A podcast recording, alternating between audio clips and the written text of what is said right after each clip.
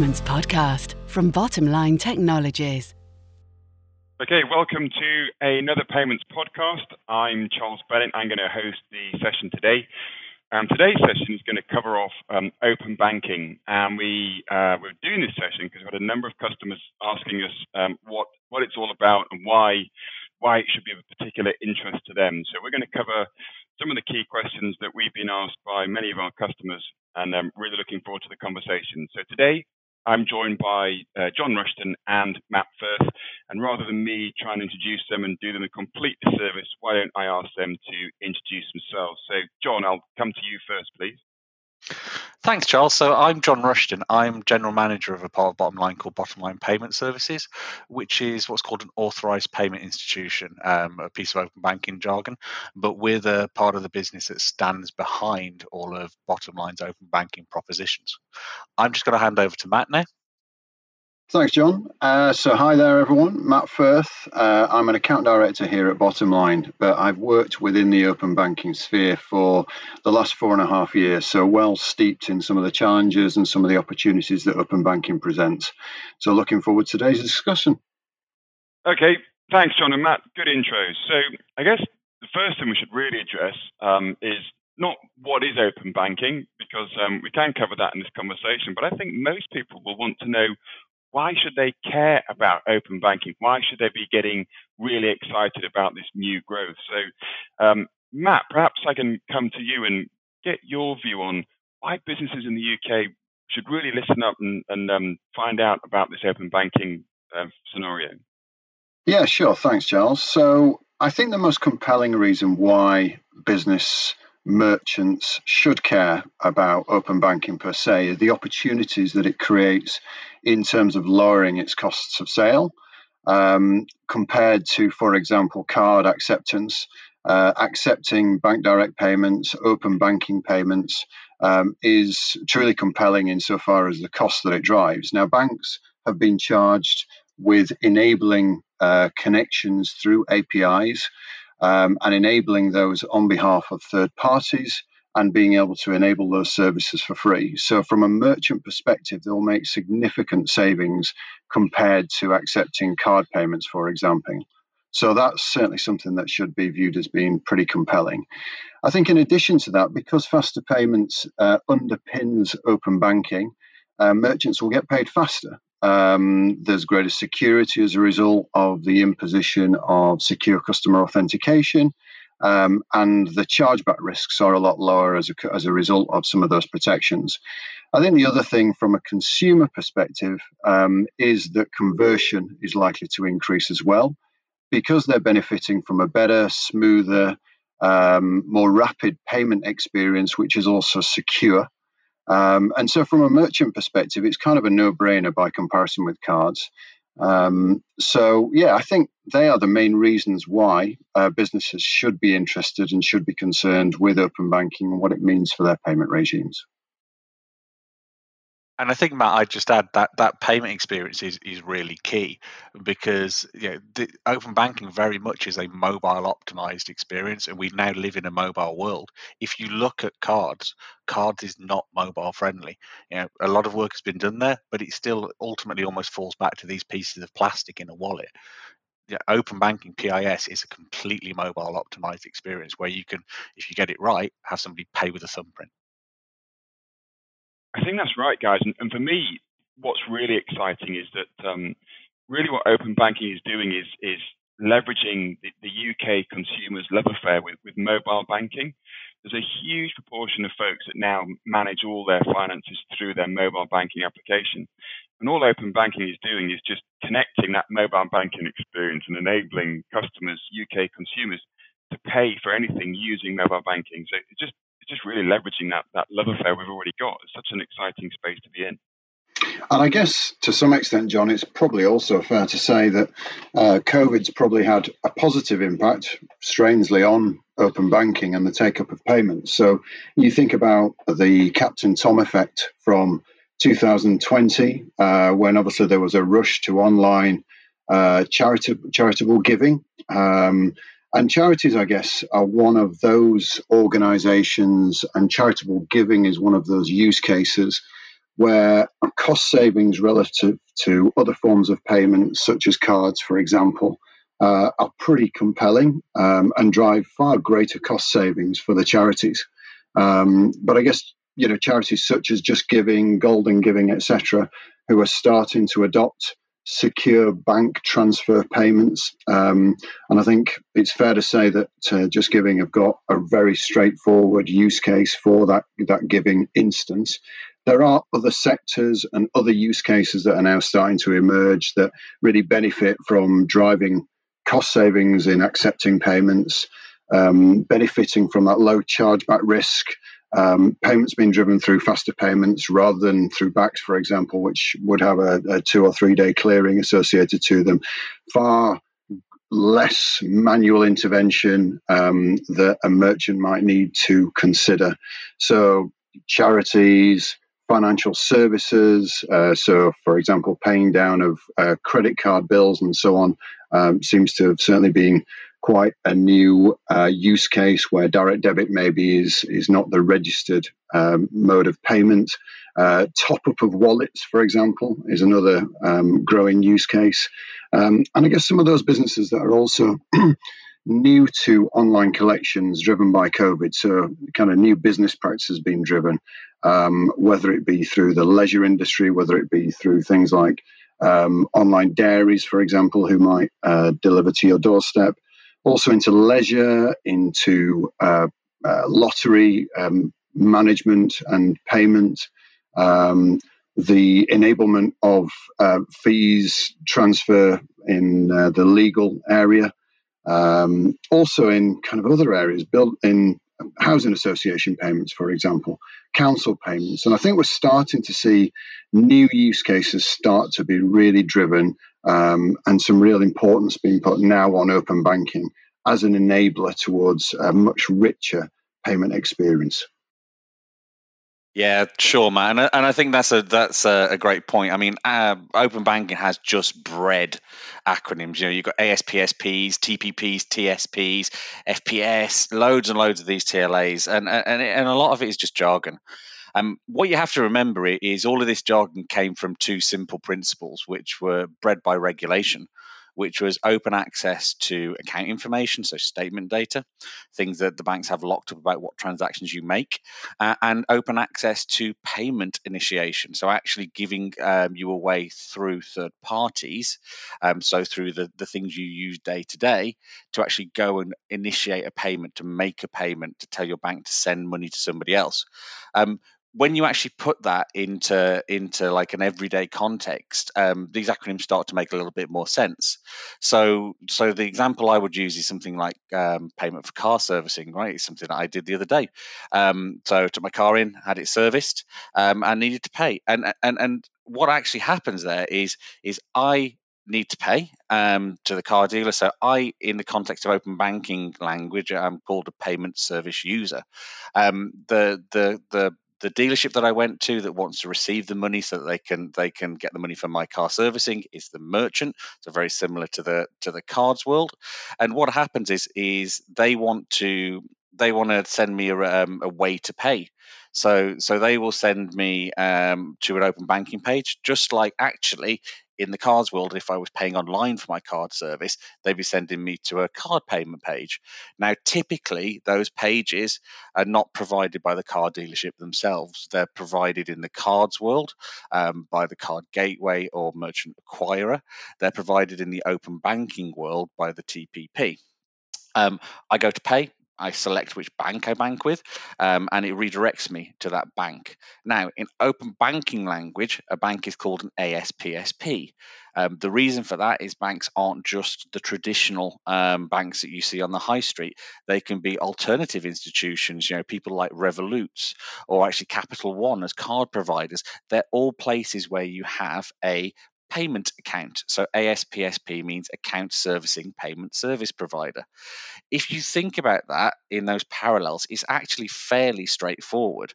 Where the PSU um, needs to do a payment page with their merchant, as far they go through that payment page, that payment page is provided by the T, TSP, um, TPP, sorry um, and they get redirected to the ASPSP where they they authorize the payment and the payment is pushed from that ASPSP back to the merchant, and uh, the world is a happy place. Lots and lots of acronyms, but when you actually put it into context, I want to go and pay for my car servicing with my car garage. I go to a payment page, I get th- sent through to my bank, which is Barclays. Um, I authorize a payment, and Barclays push the money back to my car garage. It's actually pretty simple. I like that, John. I think um, I had a really nice um, description and, and analogy because um, it is a bit of um, acronym soup, isn't it? I think you did a good job there of actually breaking it all down. Um, uh, if I was to pay you, John, twenty pounds for you know for, for a curry we went out for yesterday, I would go to my mobile banking service. I'd type in your sort code and account number. I'd put the twenty pounds in, and I might put a reference saying thanks or whatever. For me, open banking is just automating that process. Instead of putting in a card details, it's taking me straight to my mobile banking page where I can send the money. I don't even have to put in the sort code and account number of the merchant or the amount or the reference number. It's all done automatically. And then I just approve the payment as though I was sending you the £20 for the curry last night. The only difference is I'm sending the money to the merchant. I'm just buying the, uh, the goods or services from. So it's a really nice journey that just leverages everything that everybody does today on mobile banking when they send each other money or pay bills. It's just joining the online checkout experience where I might use a card or a PayPal to that mobile banking experience. Just putting those two things together, isn't it? It's, it's great. Yeah, it's exactly right. And it, it's just doing it on the in those third party sites. So it's doing them in in you know in a what's called a merchant. So doing it in an online shop or a payment page for a garage or a charity donation page. Yeah, all of those kind of things. Okay, so that's that's hopefully that's helped work out some of those acronym soups. Um, but um, I think I think as an industry, and, and, where I'd like to go next, Matt and John, is I think as an industry, there's been a lot of talk about open banking for quite a while. Um, I attend a lot of events where it's certainly been sort of the showcase conversations for the last couple of years, and if anything, um, almost got a little bit tired about hearing about it. But until the last six to twelve months, I think there's been a real shift in the market, and it's the, the, the talk has stopped, and I think the real action has started to take place. Um, and I'd love, uh, John, um, love to hear your thoughts about those changes. You know, why is now the right time for open banking? Because I, I, dare say folks listening have probably heard about it and are just sort of keeping a watching brief. What do you think's happened in the last six to twelve months that's really made a change and turned it turned it from talk to action? Sure, um, Charles. Well, I, I, actually think um, you know you, you could say that open banking has been a, a slow burn. Um, you know, it launched in 2018. I don't think that's actually quite accurate. It, it is in regard to payments. It has been tremendously successful in terms of uh, account information services. So this is the other side of the coin that I was talking about. So access to statement data. Um, so you know, since it launched in 2018, if you look at the stats from the start of the year, um, they're incredibly impressive. So there's about two and a half million people in the UK that are now um, having their account data pulled in um, to, to third-party applications to to make extra decisions to give better visibility. That's actually um, almost 300 transactions per second at the moment. So 300 statements. It's about six billion transactions um, a year. It, it's up in the in the tens of millions each month and growing really rapidly. The thing is, that's all account information data. So that's actually pulling things into. So you'll see it on your own open banking now that you can connect. Uh, sorry, on your online banking that you can connect other bank accounts. If I go into my um, high street online banking app, it says, "Do you want to connect?" your other banking apps from other banks into this same application so you can see all of your accounts in one place. It's that's what's called personal finance management. It's pulling it into things like alternatives to credit scoring. So the account information services has had a tremendous amount of growth. Um, what has taken a little bit longer to mature is payment initiation, and this is because uh, you know probably only I think um, half percent a percent of all transactions at the moment are payment initiation. Some of this has been because of consumer trust and complexity in those payment initiation journeys in terms of making them work reliably, um, making them work on mobile. It's taken a few a little bit of time um, since since 2018 to actually get those journeys right but I think what has happened in the in the last six months is those journeys are starting to become um, really slick, really really straightforward. So you can just go through on a complete mobile end-to-end journey and almost pay with a thumbprint. It gives you a, a push payment from your bank with the same simplicity. I think you mentioned it earlier, Charles, as something like a, a PayPal or an Apple Pay. Um, that has got um, companies' attention now. That's got government's attention. So in the last six months, the, the government came out with a tender um, for HMRC. They've they've actually started to enable um, open banking payments for tax payments with HMRC. Um, there are providers like ourselves providing services through to banks um, to to white label with their business customers. So for for like investment packages, um, and there's public awareness starting to grow. So things like Tesco Bank, uh, you know a, a, um, a, a high street bank almost. Um, they're enabling open banking just giving in terms of charities. Um, it, it's really, really interesting the number of organisations that are switching on to open banking, PIS being an alternative way to pay. No, it makes absolute sense, John. Thanks for that. And I guess we're going to see some some growing levels of innovation um, informed by uh, both the AISP and PISP services looking look into the future, right? Yeah, I think that's right, Matt, and, and, and I think that you know you, we can't deny the COVID effect, um, you know, and and the the the forcibly driving people online, and and I think that that point you made about about you know alternative um, or or interesting use cases. You know, people tend to think about this in a straightforward sort of replacement for e-commerce, so de- displacing displacing the, the the card at checkout experience. There's a there's a real opportunity with with open banking payment initiation for for particularly services that I would call like nearline, and, and those services that are being paid in in arrears, the ones that you mentioned. So so things like deposits. So so deposits for for rental payments, um, absolutely perfect. Where you've got a combination of of you know for rent you'll have a regular subscription payment which will probably be collected on DD, but you need to make an upfront deposit with a landlord. Um, perfect type of use case, or actually putting money in in an investment account.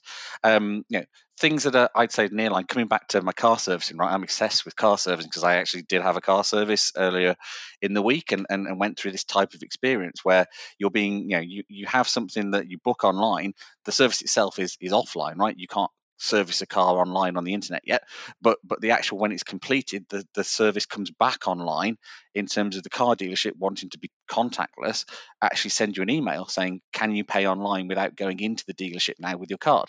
That's that perfect example of that nearline type of payment. And then i think the other thing we shouldn't forget and it's really important and close to what Bottomline um, um, you know do for a huge number of customers in the uk particularly is support direct debit so around direct debit collections, there is a payment in arrears piece, which is where a direct debit collection initially fails. So once you get a direct debit return. It's a perfect use case to actually try and help that customer say, ah, your direct debit has failed. Would you like an alternative way to pay? I like what you said there. So I think where open banking really starts to take off is when you can join the propositions using the AIS data as a means to be able to drive new capabilities, propositions to uh, to consumers or to businesses. Really fascinating, and I think that's where uh, I guess open banking really starts to come into its own as an enabler of new payment propositions, as an enabler of new capabilities that uh, the banks, FIs, and merchants can really drive to their market. So I guess you know clearly, uh, hopefully, we've established that there's some strong use cases, some strong interest here. How do I become part of this, Charles? What's the kind of typical implementation that customers are asking for? Yeah, so it's a good question, Matt. Um, how do you implement? So really, there's, there's two key ways to do that. So if you imagine you're a merchant, you've got an online experience, could be a website, could be a mobile checkout. Really, there's two ways to to embrace that, that open banking payment experience. First way is you can take a fully hosted page from a provider, integrate that UI into your checkout experience. So, really, what that would look like is if you imagine your own checkout page now online, you've probably got a card button with a Visa and a MasterCard logo. You might have a PayPal button. Well, now you'll have a new button saying pay by your bank. Uh, and uh, good providers give you a very, very simple um, uh, web form type experience that's pretty simple to, to integrate and test. The other way, maybe you're more API um, enabled uh, and focused on just taking an API from a provider. If you prefer that, then that's another way of doing it. You can just take the API offering and then you build that checkout experience yourself rather than using someone else's hosted checkout page. Hopefully that makes sense. Interesting insight, Charles. Thanks for that. So, just to kind of round us off, where do we think open banking goes next? What's what's next for open banking? What does the future look like? John, I don't know if you've got some views around uh, what that might feel and look like. Yeah, I think that's a great point, Matt. I don't think we've we've yet seen everything that that that payment initiation work can hold and and certainly if you if you look at some of the things happening in the AIS space um, you know the, the the the original propositions that came out were, were pretty much straightforward access to statement data um, what we're seeing more and more is build upon and, and, and cranking up that value stream. So we're seeing some really clever stuff happening. Like um, you know, you may have seen you may have seen adverts quite recently for a certain credit reference agency and their boost um, uh, proposition. That's because um, things like um, open access to statement data can be a threat actually in some ways for for traditional credit reference agency models and where they're providing an abstract score based on data they receive from parties now you could get a score based on actual statements on the bank account so what they're doing is actually using their their their um, credit management, their, their consumer credit watch um, portfolio to actually link across into open banking. So when you hit boost, what's actually happening is it's linking your statement data into their credit reference system. So they're getting better credit reference data. Really, really clever. Um, you know, there's things like saving apps now, the the, the, the sort of the jam jars, the the the, the um, saving jar type applications where they're linking into your account and actually looking at each transaction you're making and rounding them up. So rounding them up by a few pence or setting you saving goals. So actually, rather than be just simple, straightforward, show me what's happening on my bank account, they're helping you make informed decisions. They're helping you make um, Um, execute strategies around saving. Really, really clever stuff. Very much in the consumer space right now, but AIS doesn't just appeal to, to the consumer space, it applies to business accounts as well and we're starting to see um, real traction, um, particularly around um, aggregating statement data together, pulling it all together for business accounts where businesses may have tens or hundreds of accounts into one place, consolidating it for cash management and treasury type operations. It's something we do with a number of our customers today, and it has real opportunity because pulling together statement data across multiple providers from for businesses can be quite tricky, complex, and expensive traditionally. And I think there's, some other things that um, are really important when you're considering uh, how to uh, how to implement open banking payments into your checkout experience. Um, and I probably categorize those into three key areas really. Um, so if you're looking at and thinking about um, you know which provider to work with, I would encourage you to think about these three things. And, and the first one is bank coverage. So many, many banks in the UK have, have enabled open banking. So if you're offering open banking payments in your online checkout, you want to make sure you've got all the major banks as an option for your customers to pay because nowadays everyone has many, many bank accounts with a, with a very broad range of, of, of all different shapes and sizes of bank, and you want to make sure you're offering the bank accounts that your customers use. So bank coverage is, is the most important, and a good provider will have you know 20 plus banks enabled, all the brands that you would know and more. The second thing I would really encourage folks to think about is the user experience. Whether you're building that yourself using APIs or whether you're taking a hosted um, page from a provider, it's got to be a really, really slick user experience where there's been a lot of investment in research and testing and user groups to build that really seamless process because if you're introducing a new payment type at the checkout, you want to be confident that it's as minimum steps as possible to reduce that dropout. You know, we've, all spent a long time refining and honing our checkout experiences. Uh, you want to make sure you're using a user experience for open banking payments that is super slick. Now that is really good actually, and, and actually open banking payments can be even quicker than cards, especially if the customers use their thumbprint to, to log into their mobile banking experience. It can literally be two thumbprints and done. I've made the payment. So that's really important. Um, really nice little twist I've seen recently in a few different providers is Um, if you've got 20, 25 banks as an option, don't make me scroll down or search for my bank. You know, I bank with TSB. That's a T. If it's alphabetical, I've got to scroll all the way down. That's annoying. It should know that TSB is my bank and it should put TSB at the top every time because it can, can see I've got the app on my phone. So those are the really clever things I'm seeing now. And the third thing after bank coverage and the user experience is the value adds. Um, you know, open banking payments, John, you said it, you know, it has been around for a while. I think the good providers are thinking beyond the payment itself and they're looking at how to make it even easier. So, for example, I've seen a lot of QR codes now coming to the market whereby rather than um, uh, clicking on the journey on, on your phone, if you're buying something on your desktop, for example, don't make me enter my login details on the desktop. That's not as easy as my thumbprint on my mobile phone. To help me bridge the gap between my desktop experience and my mobile phone by using a QR code. So on that checkout experience, the good providers are putting a QR code on the screen. I can take my phone out, scan the QR code, and it seamlessly takes me to complete the journey on my mobile banking experience. Um, you know, I know my mobile banking login; it's my thumbprint. It's so easy, so much easier than on the desktop. The other thing I'm seeing, which is a really neat thing, and John, it kind of alludes to what you said earlier about combining the two sides of that open banking coin, the account information services and the payment service and that, value add is helping with reconciliation. If you imagine um, open banking payments, we're going to see a lot more line items on merchants' bank statements. What the really good providers are doing is using the power of open banking to automate that reconciliation. So they can use the account information service tool, they can suck in bank statement data. And if I process a payment on behalf of a merchant, I've got the reference number. So I can look for the amount and the reference number in the bank statement. I can see it's arrived, so I can automatically tell the biller that payment has arrived, don't worry about it. And so the really good providers are making reconciliation of open banking payments automated, making lives much easier. So uh, that's another benefit, really. Um, you know, John and Matt, you were talking at the start of the session about the benefits of open banking payments.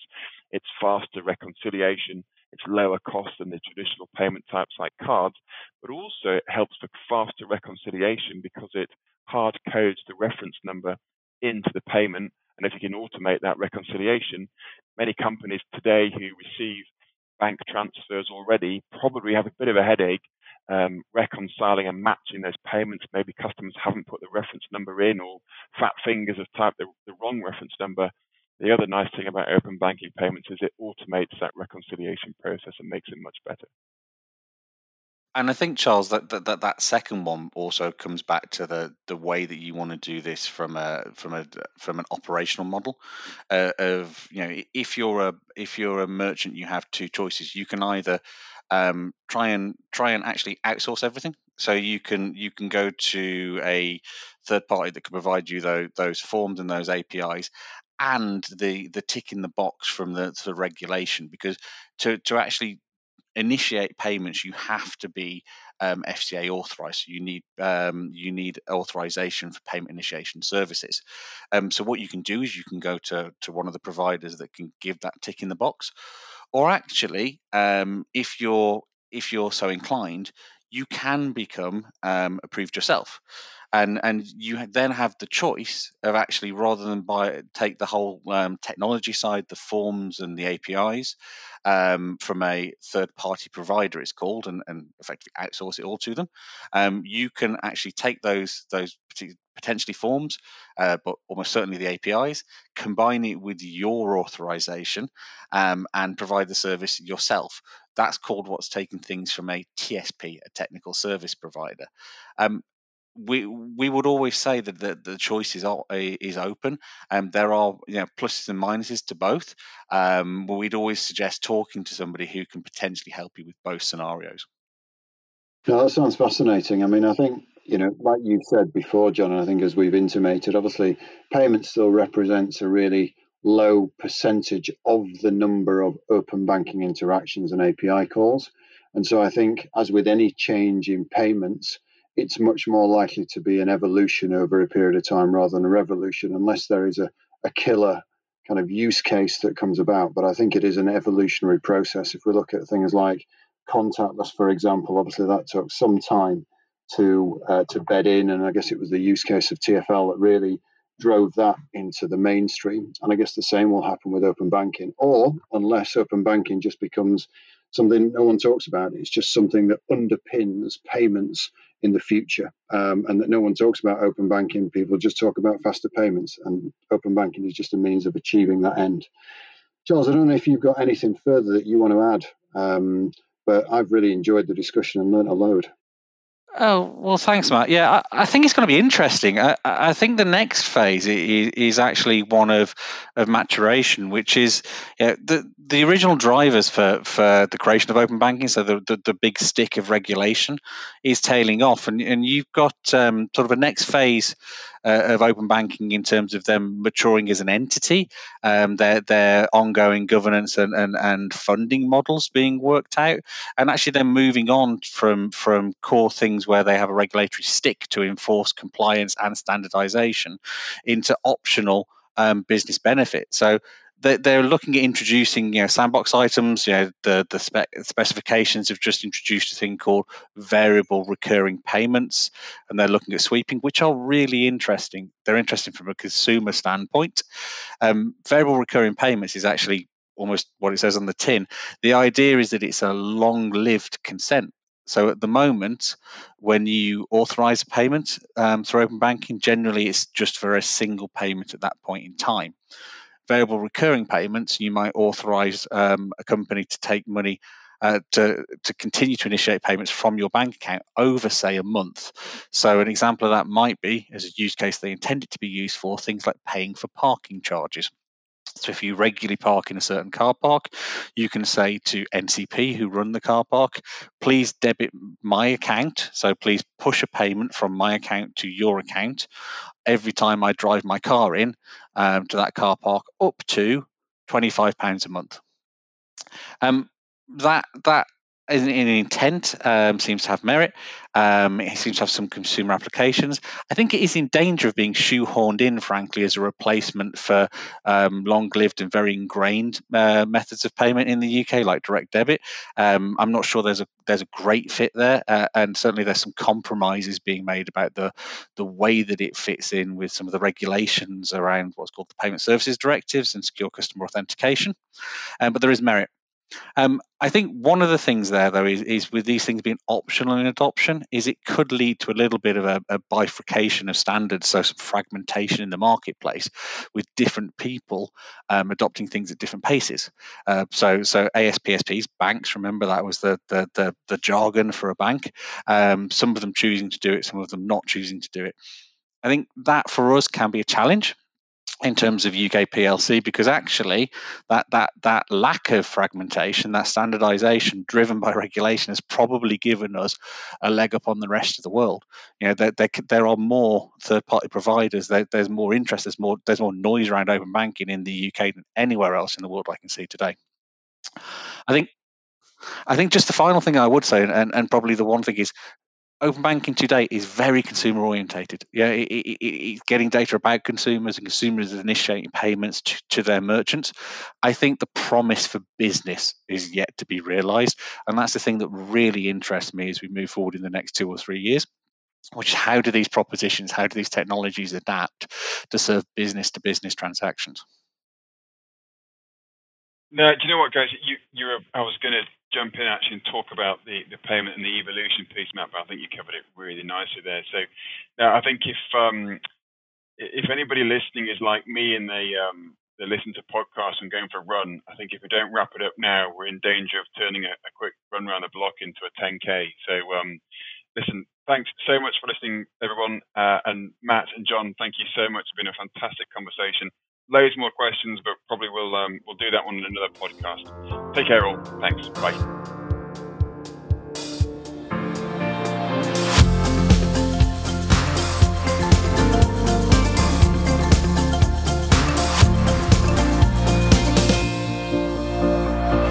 The Payments Podcast from Bottomline Technologies.